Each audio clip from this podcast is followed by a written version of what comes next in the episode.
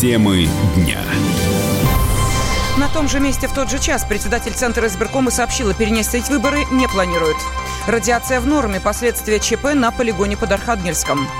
Испытание погоды. Владивосток оказался на пути нескольких тайфунов. Про судью или хорошо, или сотрудник стадиона, оскорбивший арбитра, уволен. Здравствуйте, в студии Елена Афонина о главных событиях дня в течение ближайшего часа. Председатель Центра избиркома России Элла Памфилова считает, что оснований для переноса выборов в Мосгордуму нет. По ее словам, ЦИК э, готов рассмотреть возможность переноса, если появятся весомые факты. Пока рассмотрение всех обращений не закончено, до конца не изучены материалы, подчеркнула Памфилова. Ранее незарегистрированный кандидат в Мосгордуму Илья Яшин направил письмо главе ЦИКа с просьбой отменить выборы в столичный парламент 8 сентября и перенести их на конец осени. Кроме того, он попросил Памфилову допустить к выборам оппозиционных кандидатов кандидатов. Тем временем Перовский суд Москвы назначил на 28 августа рассмотрение иска прокуратуры о лишении родительских прав Дмитрия и Ольги Проказовых. По мнению надзорного ведомства, они подвергли риску годовалого сына, передав его в руки участнику несогласованной акции Сергею Фомину, который позже был объявлен в розыск Следственным комитетом.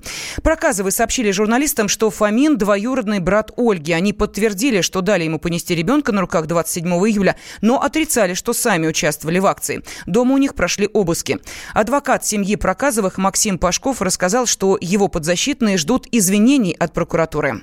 Я считаю, что исковое заявление, которое подано, абсолютно не имеет под собой ни юридических и не имеет фактических оснований. И что отзыв иска и принеси извинения за подачу такого иска, это будет наилучший вариант. Умение признавать свои ошибки – это очень хорошо. Если прокуратура умеет признавать свои ошибки, это только делает честь органам прокуратуры. Ведь идет следствие по этому делу. Органы предварительного следствия работают. Есть данные объективного контроля, которые подтверждают то обстоятельство, что что через две минуты после вот этой нашумевшей передачи ребенка чужому человеку вся семья, мама, папа, сын и Сергей Фомин вместе заходят на станцию метро Смоленская. Никакого прорыва оцепления не было, никакого прохода через оцепление не было. Данные объективного контроля, который не обманешь и который не подделаешь. Мы полагаем, что это будет лучшим вариантом, но если прокуратура хочет судиться, ну это их право. Суд у нас разберется. Суд действует на основании закона и на основании представленных доказательств.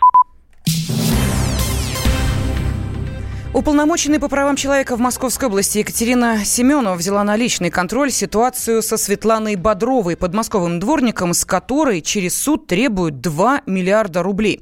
Семенова назвала ситуацию абсурдной и отметила, что помощь пострадавшей предлагалась неоднократно. Сама ситуация очень абсурдно внешне выглядит, э, но, к сожалению, тому разные примеры есть вообще из жизни, как это происходит, и достаточно их много. И в 90-е годы было много, и сейчас их не меньше. Конечно, на первый взгляд кажется, кажется схема мошенническая. То есть кто кого обманул, э, это вопрос правоохранительных органов. Мы сейчас, выясняя обстоятельства, э, пытаемся выйти на, на прямой контакт с Светланой Николаевной. Пока вышел э, только ее муж, э, к Светлане Николаевне, оказывается, предлагалась неоднократно помощь, поскольку суд был в 2018 году. В 2019 году она обратилась, опять же, однократно к адвокатам. Адвокаты, в общем, готовы были ей помочь. Более того, оплатить адвокатов был согласен непосредственно ее работодатель на тот момент. Сегодня выяснилось, что Светлана Николаевна уволилась вот с предыдущего места работы, где ей в том числе предлагалась помощь по исполнительному листу. Конечно, зависит в первую очередь все от желания само, самого человека найти правду и э, защитить себя. В этом смысле мы ей можем помочь и юридически, и в составлении иска. Безусловно, все это безвозмездно, бесплатно. На мой взгляд, однозначно должны быть привлечены правоохранительные органы, которые разберутся э, вот э, там 159-е мошенничество с этой статьей, кто кого обманул, как это произошло. Но поверьте, если человек э, видит перед собой два договора, трудовой договор и кредитный договор, не надо быть юристом для того, чтобы увидеть, что ты подписываешь. Вот в этом смысле, конечно, нужен прямой контакт. Сама Светлана Бодрова из Воскресенска утверждает, что планировала устроиться курьером в московскую компанию. Неизвестные оформили ее на должность директора и учредителя одной из фирм. От имени организации Бодрова заключила кредитный договор на 32 миллиона долларов с судостроительным банком. Впоследствии банк закрылся. И вот теперь Светлана должна выплатить почти 2 миллиарда рублей агентству по страхованию вкладов. Радио как книга. Разливает воображение. Но для тех, кто хочет больше, мы ведем свой YouTube-канал.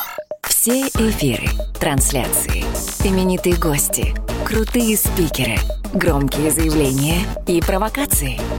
Бурная жизнь прямо из студии. Радио «Комсомольская правда». Надо и сто раз услышать, и один раз увидеть.